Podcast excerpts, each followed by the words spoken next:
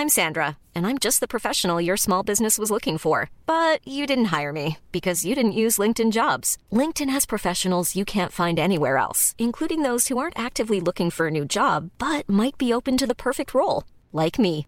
In a given month, over 70% of LinkedIn users don't visit other leading job sites. So if you're not looking on LinkedIn, you'll miss out on great candidates like Sandra. Start hiring professionals like a professional. Post your free job on linkedin.com/people today. Hi, I'm Daniel, founder of Pretty Litter. Did you know cats tend to hide symptoms of sickness and pain? I learned this the hard way after losing my cat, Gingy. So I created Pretty Litter, a health monitoring litter that helps detect early signs of illness by changing colors, saving you money and potentially your cat's life. Pretty Litter is veterinarian developed, and it's the easiest way to keep tabs on your fur baby's health right at home. Go to prettylitter.com and use code ACAST for 20% off your first order and a free cat toy. Terms and conditions apply. See site for details. Even when we're on a budget, we still deserve nice things. Quince is a place to scoop up stunning high-end goods for 50 to 80% less than similar brands. They have buttery soft cashmere sweaters starting at $50, luxurious Italian leather bags, and so much more. Plus, Quince only works with factories that use safe, ethical, and responsible manufacturing. Get the high-end goods you'll love without the high price tag with Quince. Go to quince.com slash style for free shipping and 365-day returns. Jag tror att framtidens vinnare är de som lyssnar idag. Eller de som lyssnar imorgon. Det händer någonting i relationer mellan oss. Det byggs en tillit när vi lyssnar. Och jag får till, när jag lyssnar så får jag också tillgång till fler perspektiv. Det här programmet handlar om en noga utvald bok och ett samtal med dess författare. Välkommen till Lära från lärda. Fredrik Hilleborg vid micken och idag sitter jag med en bok i min hand som jag har läst som heter Konsten att lyssna. Vägen till större tillit och bättre relationer. Innan jag eh, presenterar författaren så ska jag nämna det också att ni får gärna kika in på Instagram. Där brukar jag lägga ut lite extra material. Mitt emot mig Annika Tileus. Välkommen. Tack. I vanlig ordning så brukar jag låta författaren presentera sig till att börja med innan vi ska prata om ämnet. Jag är eh, föreläsare, coach, leder rätt mycket processer och författare då till den här boken. Jag har ett eh, förflutet inom näringslivet i väldigt många år. Jag var på H&M i 16 år. Lyssnade på kunder runt om i världen, både kunder och medarbetare. Och hade ett fantastiskt roligt jobb. Men för några år sedan så kände jag att ja, det nog blivit lite för bekväm. Mm. Och det var dags för mig att eh, göra något nytt, jobba mer med människor eh, dela med mig av det jag hade samlat på mig. Och du säger lyssnade på kunder. Vad, hur kom liksom lyssnandet in i bilden där? Lite mer exakt. Jag gjorde mycket fokusgrupper, diskussionsgrupper där man bjöd in kunder, satt och lyssnade på dem, ställde frågor då jag ledde samtal och lärde mig den hårda vägen, att inte styra samtalet utan att vara öppen för det som dök upp och att skapa en miljö där alla fick komma till tals och där olika uppfattningar var välkomna. I ditt jobb där, eh, för du är inne lite grann på, på jobbet i boken och så här, men upptäckte du lyssnandet just, eh, hur har ditt, din liksom, erfarenhet av det aktiva lyssnandet sett ut? Jag har nog alltid varit en reflekterande och lyssnande person. Men eh, det var väl först när jag ställde mig och tittade i backspegeln. Vad är det jag har gjort de här åren? Bland annat på H&M. Och när har jag kommit till min rätt? Och vad är det jag har att dela med mig av? Och då såg jag mer i backspegeln att det är faktiskt den röda tråden som är lyssnandet. Och det är det jag har utvecklat och kommit människor nära genom under de här åren. Har du någon hisspitch? Vad brukar du säga att boken eh, handlar om? Den handlar om att eh, det finns så stora vinster. Jag vågar till och med lova att världen blir lite bättre om alla blev lite bättre på att lyssna. Både på sig själva och på varandra. Men vi kan väl börja med det här med liksom vikten av att lyssna och beskriva det. De flesta säger väl mer eller mindre sådär, men jag lyssnar, jag lyssnar vad folk säger och sådär. Men ändå är väl folk ganska olika i det. Vad, hur skiljer det sig egentligen? Men jag tänker mig att det är som en skala där vi i ena ändan inte lyssnar överhuvudtaget. Då, då hör vi inte ens vad någon säger. Till att vi i andra ändan lyssnar riktigt, riktigt bra. Så att vi kan ja, men nästan terapeutiskt hjälpa en annan människa. Och däremellan, den skalan är ju jättestor. Mm. Och jag tror att vi alla har olika register och kanske olika dagar där vi har olika mycket åt det ena och det andra hållet på skalan. Men ju längre, ju större, eh, ju mer vi kan komma till ett riktigt bra lyssnande oftare så är vi ju till nytta för våra medborgare. Till våra människor runt omkring. Och också att vi faktiskt, det är inte bara någonting man ger till andra att vara där och lyssna, utan det är ju faktiskt någonting man får tillbaks när man lyssnar. Det Mm. händer ju någonting. Det är just den där um, skalan som du har i boken, eh, eller som du skrev nu också, om man tänker sig ytterligheterna. Så rör man sig ju lite där i, från stund Mm. till stund under dagen eller vad man nu gör i olika möten och sådär. Det är helt omöjligt att vara 100% fokuserad hela tiden såklart. Men, men min erfarenhet är att man ändå kan bli bättre på det där. Ja, Jag tror att vi alla kan ta steg för att bli bättre på att lyssna. Och det finns ju ett, där man pratar om ett inre lyssnande när man har kommit från att inte ha lyssnat alls till att börja lyssna. Men där man hela tiden knyter tillbaka till sig själv. Och lägger in sina egna och börjar känna en massa saker. Just det, när du berättar det så börjar jag tänka på det här och det. Det måste jag genast delge dig. Jag måste också berätta att ja, men där har jag också varit. Eller jag har ju varit med om något liknande, kanske till och med något värre. Och då blir det ju också att den personen kanske tar över samtalet. Och det tror jag att vi flesta av oss har varit med om och det känns inte riktigt skönt. Har, har du några sådana, om man, för att få lite grepp om lite olika liksom, personlighetstyper eller exempel på, vad, vad finns det för några olika, eller någonting som liksom bygger upp det på? Ja men det är väl ofta den här, jag, jag vet vid ett tillfälle när jag berättade om när min man hade varit förband till Imperiet. Mm. Och jag var, jag var jättestolt. Jag är fortfarande väldigt, väldigt stolt över min man. ehm, och då så säger den här kvinnan som jag pratar med att ja, och min man han har varit, eh, han har spelat i band tillsammans med ja, någon svensk världsartist. Och då blev det så här, jaha men vänta, tävlade vi vems man som hade gjort Mm. mest nu? Plockar upp ämnet och, och drämmer till med något Ja, eget. Liksom, ja. Nu var det ju inget djupt samtal på det viset där det behövdes, men det var ändå det här att, ja men var, hur förhåller vi oss till varandra? Låter jag dig vara i ljuset? Eller måste jag ha ljuset på mig? Mm. Ett annat ganska vanligt beteende det är väl att om du pratar så sitter jag och tänker på någon, någonting annat jag ska berätta sen. Det är ju jättevanligt. Och eh, då är vi ju inte riktigt närvarande. Då är vi ju i oss själva och inte i den andra personens berättelse eller i den andra personens eh, sfär. Och jag tror att vi kan lära oss att vila i det. Det finns en jättekraft och det finns faktiskt någonting väldigt skönt i att luta sig tillbaka och inte behöva tillföra till samtalet just då heller. Det är ganska lätt om man ser till den skalan att, att då är man inte riktigt på den här lyssnarsidan helt. Om jag sitter och fnular samtidigt på att jag ska berätta något eh, roligare eller spännande sen. Eller ställa en smart fråga. Ja, nej men precis. precis. Ja, men det, och det kan jag, har jag faktiskt ibland tänkt på när jag är med. Jag när jag har varit med i någon podd själv. Att den som intervjuar frågar något och sen så märker man att den börjar tänka på något annat så hör den inte vad jag säger. Så. Hur känns det då? Nej, nej det är menar att jag märker det. Ja, jag vet inte hur det känns, kändes riktigt, men att just att jag kunde ta på det, den känslan. Men det är ju, det är ju liksom en muskel, det är ju också någonting som man kan jobba upp.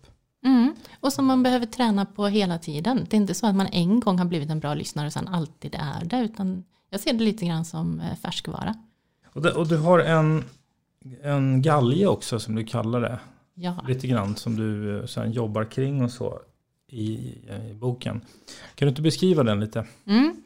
När jag började titta och prata om och lyssna så tänkte jag att det måste ju finnas hur mycket bra modeller som helst som beskriver det här, vad är det som händer i oss och vad händer runt omkring. Men jag hittade ingenting. jag blev rätt ställd och så tänkte jag först att ja, men jag gör en, vad, vad tycker jag är de viktigaste delarna? Och då såg jag att men det behöver finnas en balans mellan att eh, lyssna och att bli lyssnad på. Och sen så såg jag att en tredje del det är ju att vi behöver lyssna på oss själva. Dels för att det blir lättare att lyssna på andra men också att vi blir trygga och tydliga som personer när vi lyssnar på oss själva.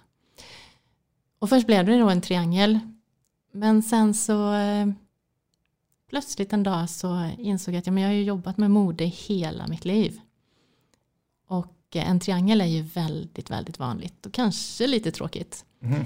Och då blev det en galge som har, ja, basen kan man ju säga är formen av en triangel med de här två benen eller stagen och sen, eller staget som går mellan de två benen där man kan hänga sina byxor. Och den delen ger styrkan, det är den som handlar om att lyssna på sig själv.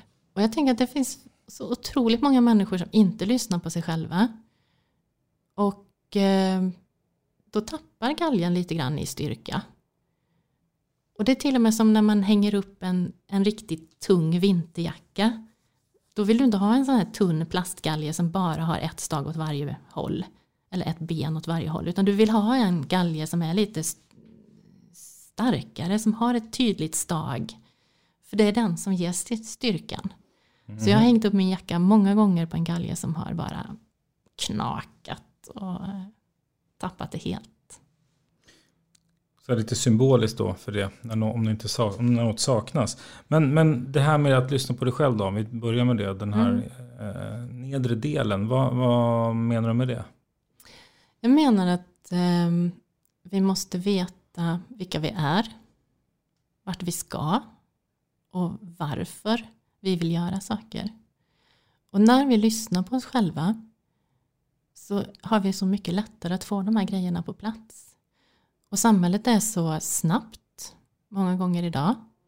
Och vi erbjuds distraktioner precis hela tiden. Och att då ta sig tiden att stilla sig och att verkligen lyssna på sig själv, det är väldigt få som gör. Men det händer någonting när vi gör det. Och det är inte bara, det handlar inte om att vara egoistisk, utan det handlar om att också vara till nytta för andra.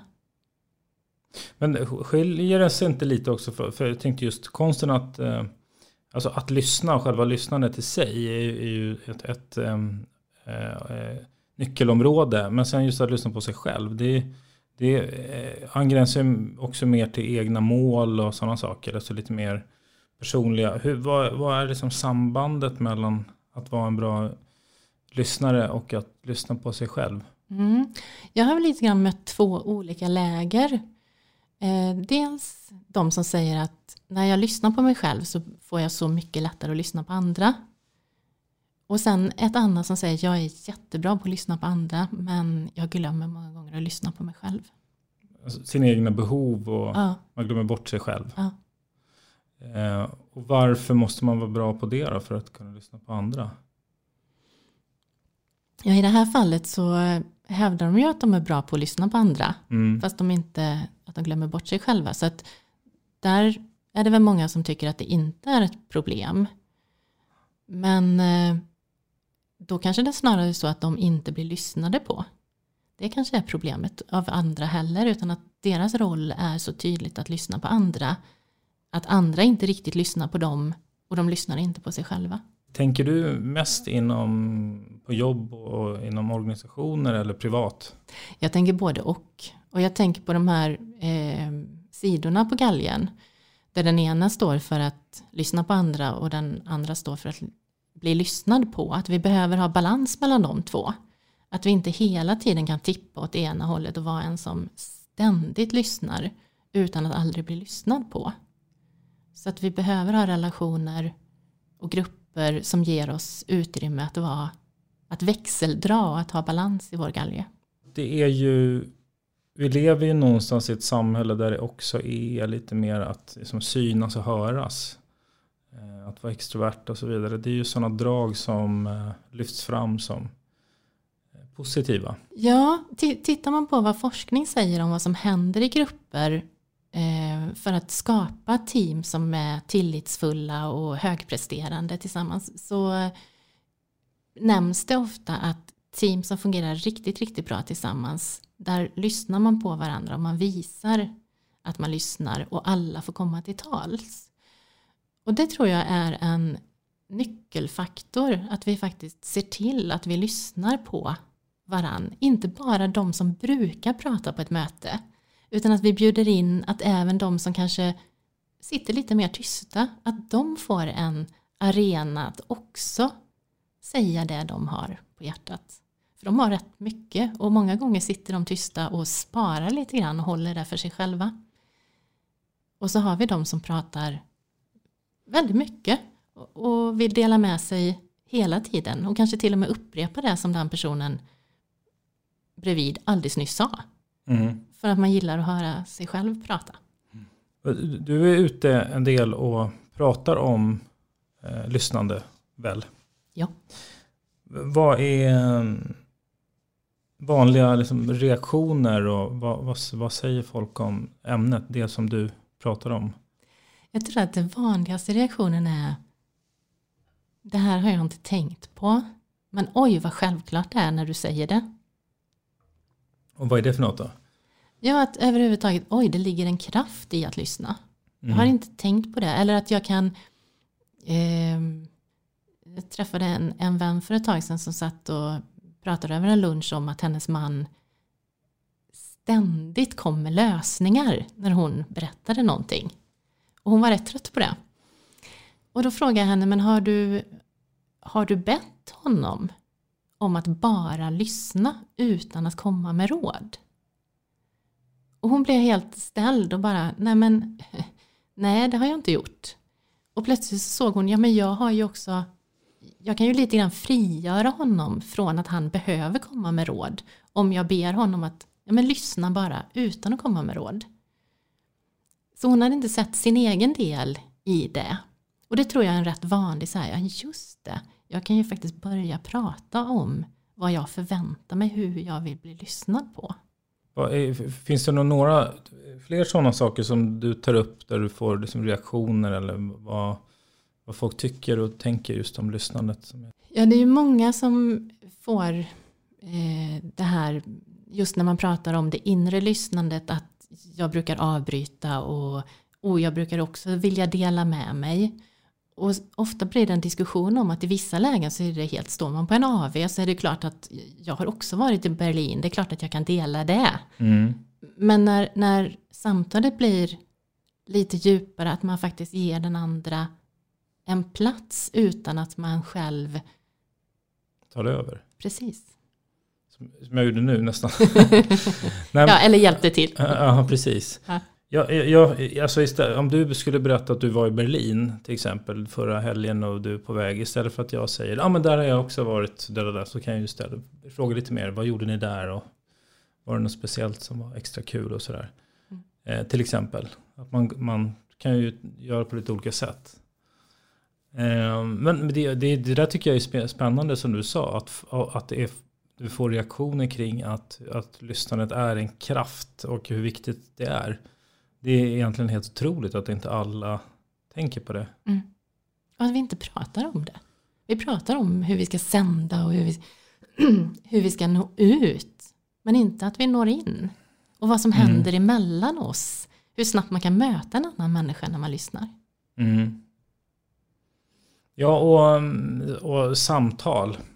Vi, vi, vi, pratade lite snabbt om det innan vi skulle spela in det här med samtal. Jag tycker det är väldigt spännande med samtal. För det ligger ju tätt samman med lyssnande. Ja, för, för mig så är ju samtal otroligt viktiga. Det är då någonting händer och ofta är det då jag får chans att komma där mina egna tankar klarnar eller jag får tag i något nytt. Och jag bollar in något den andra, i det här fallet du, kommer med en fråga som jag kanske inte har ställt mig. Och så plötsligt, ja men vänta, och så utvecklar man någonting tillsammans. Mm. Mm. Och det tycker jag är fantastiskt när det sker. Mm.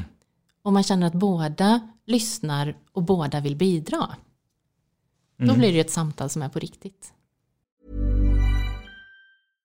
How would you like to look five years younger? In a clinical study, people that had volume added with Juvederm Voluma XC in the cheeks perceived themselves as looking five years younger at six months after treatment. Look younger, feel like you. Add volume for lift and contour in the cheeks with Juvederm Voluma XC. Reverse signs of aging by adding volume to smooth laugh lines with Juvederm Volure XC. For important safety information and to find a licensed specialist, visit juvederm.com. That's J U V E D E R M.com. Not for people with severe allergic reactions, allergies to lidocaine, or the proteins used in Juvederm. Common side effects include injection site redness, swelling, pain, tenderness, firmness, lumps, bumps, bruising, discoloration, or itching. There's a risk of unintentional injection into a blood vessel, which can cause vision abnormalities, blindness, stroke, temporary scabs, or scarring. Talk to a licensed specialist to find out if it's right for you.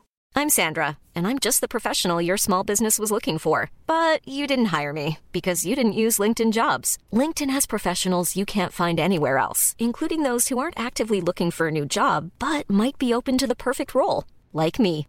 In a given month, over 70% of LinkedIn users don't visit other leading job sites. So if you're not looking on LinkedIn, you'll miss out on great candidates like Sandra. Start hiring professionals like a professional. Post your free job on linkedin.com/people today. Imagine the softest sheets you've ever felt. Now imagine them getting even softer over time. That's what you'll feel with Bowl and Branch's organic cotton sheets. In a recent customer survey, 96% replied that Bowl and Branch sheets get softer with every wash. Start getting your best night's sleep in these sheets that get softer and softer for years to come. Try their sheets with a 30-night guarantee. Plus, get 15% off your first order at bowlandbranch.com. Code BUTTERY. Exclusions apply. See site for details. Men, men det här med, du kanske också känner några personer som mest pratar, tar mycket airtime och är inte så bra på att lyssna. Eh, hur kan man hantera, om, om det är privat, eh, det är personer man ändå bryr sig om och sådär. Eh, hur kan man hantera det? Det kan ju vara jobbigt. Ja, det kan vara jättejobbigt. Ehm, Men det är väl som med all feedback, att känna att vill jag ta den här tiden att ge dig feedbacken, för jag vill dig väl och jag vill att vår relation ska utvecklas. Med det med mig så är det mycket lättare att säga att vet du, jag känner mig inte riktigt lyssnad i vår, jag be, vår relation. Jag behöver känna att jag också får komma till tals. Och det skulle jag kunna göra genom att få prata färdigt. Och förhoppningsvis kan man då uttrycka det så att den andra inte blir sårad. Ja, precis. För nu sa du inte att eh, alltså, man behöver inte säga att hallå, du är dålig på att lyssna. Utan snarare att jag, jag behöver känna att jag blir lyssnad på. Mm. Eh, men och i då eh, huvudsak kunna ge feedback i dem, till dem i sådana situationer eller till andra personer. Har, du, har, Ja. du, har du gjort det? Eller det har du säkert gjort, men har har du, känner du igen den situationen just privat och så med sådana personer? Ja, och, och när, när man eh, också har stått i möten nu när man ska få eh, exempelvis när man hamnar i digitalt möte, man hamnar i breakout room och man ska fördela tiden, man är fyra stycken, man har fyra minuter och så börjar någon säga, ja ah, men jag, jag pratar mycket så jag börjar. Och så ser man riktigt det här komma, okej, fyra minuter senare så kanske han fortfarande pratar. Och då är det väldigt enkelt att säga, ja, men vill du ha hjälp, jag kan hjälpa dig att hålla koll på tiden. För då har jag ju flaggat för att, ja men jag säger till om 60 sekunder. Då är din tid slut. Men ut, att ha bidragit med hjälp istället för att, ja men herregud, eller att sitta, sitta tyst och bara, ja nu går det fyra minuter och där sitter han och pratar. Att faktiskt ta ett ansvar för att jag kan hjälpa dig att hålla koll på tiden åt dig. Mm. Så behöver inte det heller bli ett eh, påhopp. Det här med att vara, eller lyssna på, för att jag tror att det också kan finnas en, ibland kan jag i alla fall ha snappat upp det, att det finns en uppfattning sådär, men, men eh, om man bara lyssnar och lyssnar och lyssnar så här, då får man ingenting sagt själv. Och det är ju som du sa, det är viktigt att vi lyssnar på också. För, för, för det är ju, det, det är kanske nackdelen då om man är en bra lyssnare. Att man ofta hamnar i den rollen. Eh, för att man också tycker att det är kul och, och liksom road. Det, sådär. det kan ju bli en obalans där. Mm. I alla möjliga sammanhang. Ja, och för mig tror jag att jag hamnar gärna där. Jag tycker om det. Men jag vill också bli lyssnad på. Och jag tror att det är därför jag älskar att stå på scen och föreläsa. Då har jag sändningstid. Ja, just det. Men det var en, en, som hörde av sig efteråt och sa det att det var så häftigt att se för det var som om du lyssnade samtidigt som du pratade. Mm. Och det kändes jättefint att få höra. Precis. Ja, för även i de situationerna, jag vet själv när jag undervisar för, alltså man kan lyssna och man kan snappa upp saker. Eh, man är inte bara där för att liksom låta heller. Det är ju lyssnandet också ett verktyg ju, i, i de situationerna så att säga. Verkligen, och skapa i stunden, att vara verkligen närvarande där. Mm. Men, men, men den andra grejen då, för då, då, kan jag tänka mig att du också har varit med om då att du, du kanske blir eh, då, när du kanske inte jobbar eller, eller privat eller när man träffar folk, att man blir den här eh, som blir det övervägande lyssnande. Eh, känner du igen det? Ja. Och, och om man känner igen sig i det, hur kan man tänka då? Ja, men en sak som är viktig när man pratar, nu handlar det inte om den som inte kommer till tals, men att sålla sin information, att själv begränsa flödet. Och vissa människor är ju så här, jag pratar jättemycket och jag beskriver i detalj, ja, men han kom in och han hade, han hade bruna strumpor och så förklarar man utförligt allting. Och det jag behöver veta är att det kom in en man och han sa det här. Så att hjälpa människor att begränsa sitt ordflöde många gånger. Sen är det ju också den här att, att prata, för att vara den som inte pratar så mycket, att våga komma till tals, att vilja komma till tals. Ibland kan det vara jättejobbigt att höja sin röst och säga hej, jag vill också komma till tals. Men då behöver vi också som grupp hjälpas åt. Att se till, och hur vill jag bli inbjuden? För många av de som sitter tysta de vill väl inte ha den där frågan, liksom, ja och vad tycker du? Eller nu har du två minuter på dig, för nu har vi två minuter runt bordet här. Och då kanske det är ett inspel som ska komma i en annan form, på ett annat sätt för den personen. Men att vi behöver se till, ja men hur skulle du ställa dig mot de här förslag, förslagen? Att bjuda in alla deltagare i ett möte. Mm. Så eh, lite olika beroende på vem av de här man är. Men jag tror ju på att gruppen, att det finns en styrka i att gruppen hjälper varann. Och får man ett gemensamt eh, vokabulär eller ett gemensamt språk om att lyssna så kan man också lyfta det och ge feedback på hur var det och vad händer när vi verkligen gör det. Sen finns det väl det där, det där eh, ja, lite olika sådana beteenden på den där skalan som vi nämnde också. Just att man, ja men lyssnar du verkligen nu eller tänker man på annat eller gör annat samtidigt och så vidare. Och så vidare. Eh, så att det ju, finns ju lite varianter på det. Mm. Och ska vi, ska vi ta ett steg på den här skalan mot ett betydligt bättre lyssnande så pratar man ju ofta om ett aktivt lyssnande. Där man är närvarande i mötet. Där det inte är saker som händer runt omkring som stör. Och där man är nyfiken, där man inte dömer den man pratar med. Och där man inte heller fastnar i att tolka saker utifrån mig själv. Mm. För det gör vi ju väldigt, väldigt ofta. Kan du ge exempel på det? Mm. Jag har ju varit ute rätt mycket runt om i världen för att lyssna på kunder på olika ställen. Och då har det blivit otroligt tydligt med vilka svenska glasögon jag kommer med när jag tittar på saker och ting. Eh, bland annat var jag vid Seoul vid ett tillfälle och skulle ha fokusgrupper där vi hade bjudit in kunder. Nu var det inte vi själva som genomförde de här utan det var ju eh, lokal personal Eh, så jag sitter bakom en eh, spegelvägg, en glasruta med lurar och en simultantolk för att lyssna och titta. Och jag hade landat i Seoul kvällen innan och var första gången jag var i Korea, i Sydkorea. Och eh, var, slogs av att det var så enkelt, det var så tillgängligt, folk var vänliga. Ja, lite grann som hemma fast borta. Och hade jag bara besökt Seoul med de ögonen så hade jag nog kommit hem och tyckt att ja, men det var lite som hemma.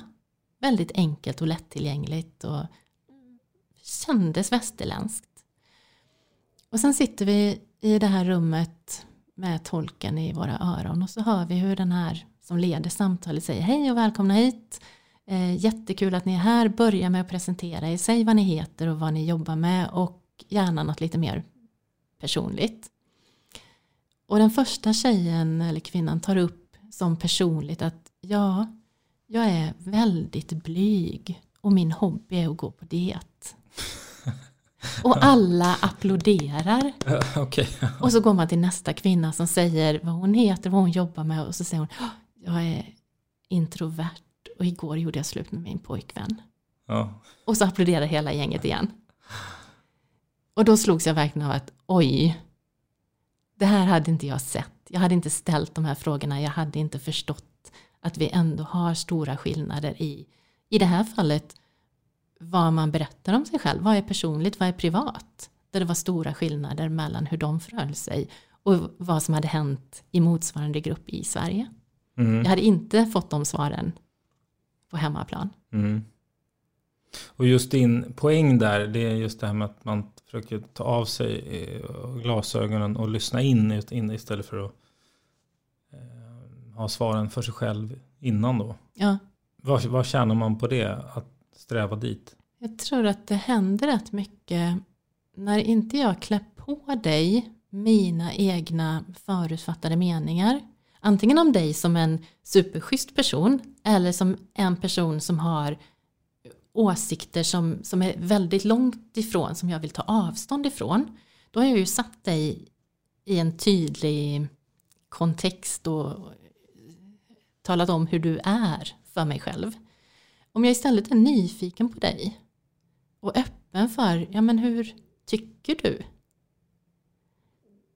Då får ju du chans att visa en mycket, mycket större del av dig själv. Och jag tar emot den delen på ett helt annat sätt än vad jag skulle göra om jag tolkar allting utifrån vad har jag på mig för glasögon. Mm. När jag ser. Känner du igen dig själv? Ja, verkligen. verkligen. Som exempel, jag försöker eh, ta bort eh, glasögon som handlar om genus eller ålder eller, eh, och, sådär. Så jag håller på och har jobbat med det själv. Mm. Men det, det, kräver ju liksom medvetenhet kring att man Annars så blir det automatiska sådana eh, tankar. Mm.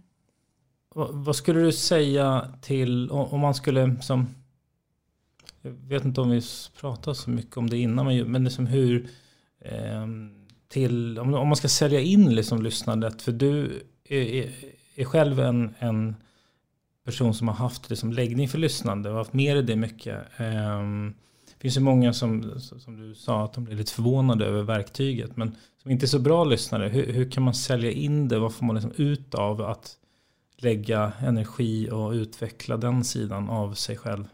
Mm. Jag tror att framtidens vinnare är de som lyssnar idag. Eller de som lyssnar imorgon. Det händer någonting i relationer mellan oss. Det byggs en tillit när vi lyssnar. Och jag får till, när jag lyssnar så får jag också tillgång till fler perspektiv. Jag tycker det är så spännande att ställa sig bredvid en annan person och försöka se hur världen ser ut därifrån. Och jag tycker att det ökar också toleransen. Det får mig att förstå mycket mer. Och att bli nyfiken på andra människor. Vad är det som har gett det här? Och är det kanske till och med så att den som tycker någonting helt annat egentligen drivs vi av samma sak och vill se samma förändring. Och mycket idag är ju otroligt polariserat. Det är vitt eller det är svart och man ställer sig här och man hatar de som står på andra sidan och man talar om det med väldigt hög röst men man är inte beredd att lyssna eller se vad är det som har hänt och varför tänker de så.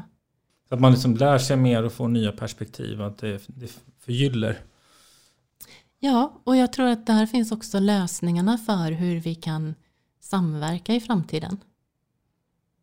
Det är en del som du pratar om som jag tycker, men det, vi har varit inne lite på det, men det där med att sätta gränser. Mm. Med, med integritet och eh, hur kan man liksom tänka, vad har det med lyssnandet att göra?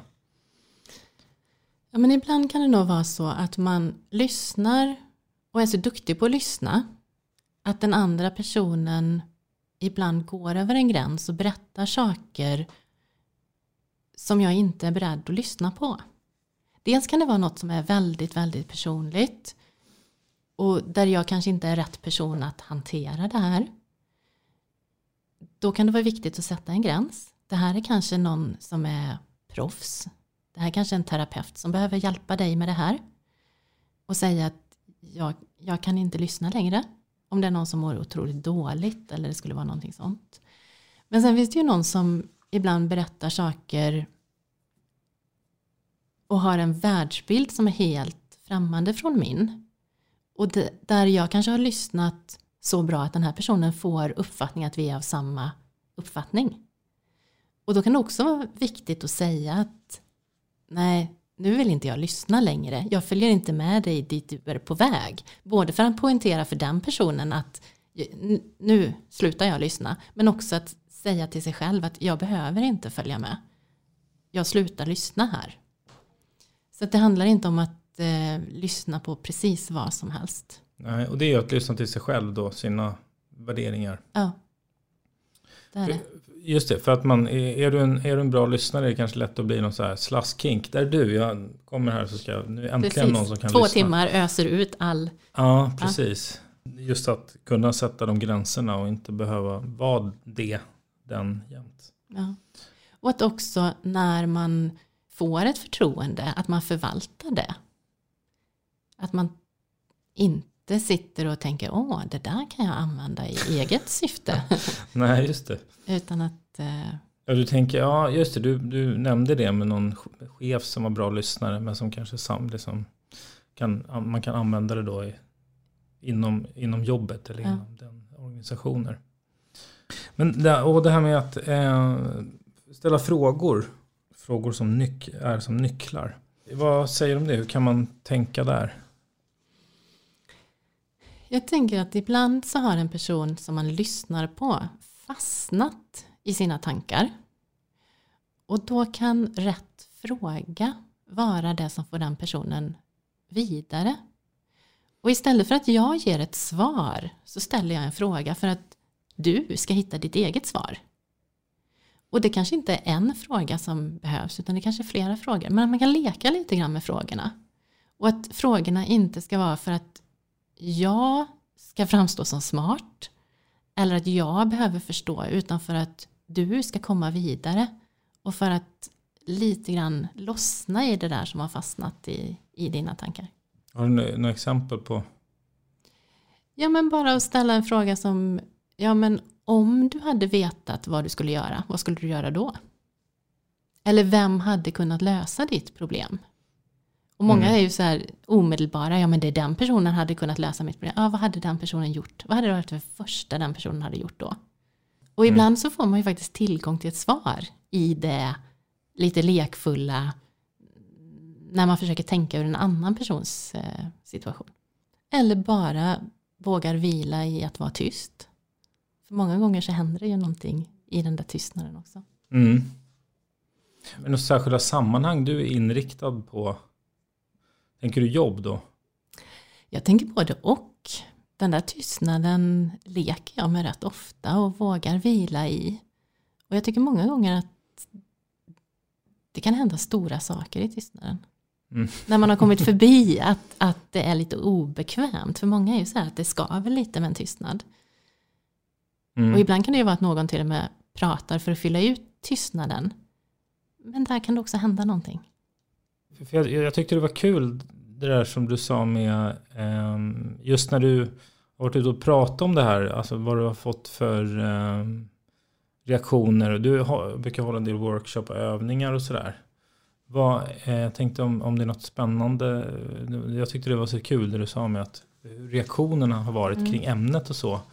vad, vad är det, om det finns några sådana så van, som du upplever som vanliga eh, utmaningar eller vanliga reaktioner eller kring ämnet när du har pratat om det? Mm. Jag tror att när man pratar exempelvis med ledarskapskurs och kommer in på ämnet lyssna så är det många som säger att ja, men det är det viktigaste hos en chef. Jag har haft många chefer som har varit bra och det gemensamma mellan dem det har alltid varit att de har varit bra på att lyssna. Och där brukar det också hända någonting att oj, ja, så är det ju. Men hur, hur är jag på att lyssna och hur lär man sig att lyssna? Och det blir också många gånger så här, jaha, just det. Jag har inte tänkt på det här som ett verktyg.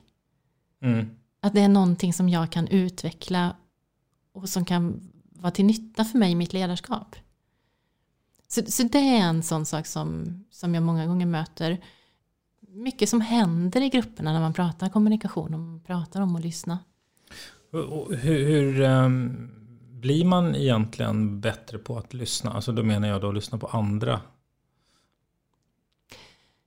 Jag tror att medvetenheten är ett första jätteviktigt steg. Att försöka. Att ha en nyfikenhet. Att verkligen försöka att inte döma utan vara öppen för det, det den andra säger. Att det är så lätt att hamna i, nej men det där skulle jag aldrig ha gjort. Det, det där var ju jättekonstigt. Att, att försöka förstå. Mm. Och acceptera att det här är en annan person. Det här är en person som gör på ett annat sätt. Det behöver inte vara rätt eller fel. Och sen ö, ö, måste jag öva på det också, rent praktiskt. Ja, och vara snäll mot sig själv medan man övar. Ja. Att inte bara, nej det gick inget bra. Jag gör aldrig det mer. Nu pratar jag istället. Ja. Um, nej, nej, men det är precis, men det, man måste ju bara tänka på det, just det praktiska. Man måste ju faktiskt öva. Eh, och, medvetenheten gör ju också om man då som kommer fram till de insikterna då och att det är viktigt och att det faktiskt är intressant. Eh, då får man ju också en anledning, tänker jag, att man vill det om man förstår att det är bra. Mm. Om man lyssnar på det här och vill ställa någon fråga till dig, hur kan man göra då? Då kan man kontakta mig, annika annikateleus.com så eh, svarar jag. På min hemsida www.annikateleus.com finns också mer information. Tack för att du var med. Tack för att jag fick komma hit.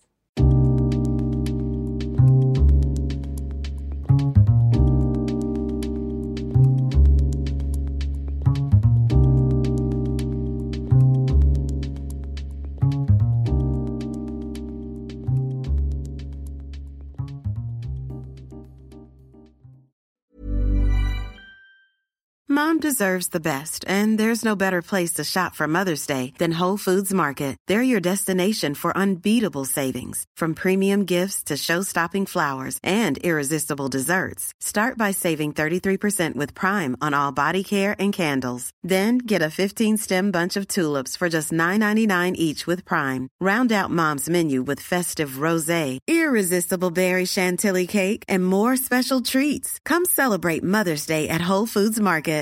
Imagine the softest sheets you've ever felt. Now imagine them getting even softer over time. That's what you'll feel with Bowl and Branch's organic cotton sheets. In a recent customer survey, 96% replied that Bowl and Branch sheets get softer with every wash. Start getting your best night's sleep in these sheets that get softer and softer for years to come. Try their sheets with a 30-night guarantee. Plus, get 15% off your first order at bowlandbranch.com. Code BUTTERY. Exclusions apply. See site for details.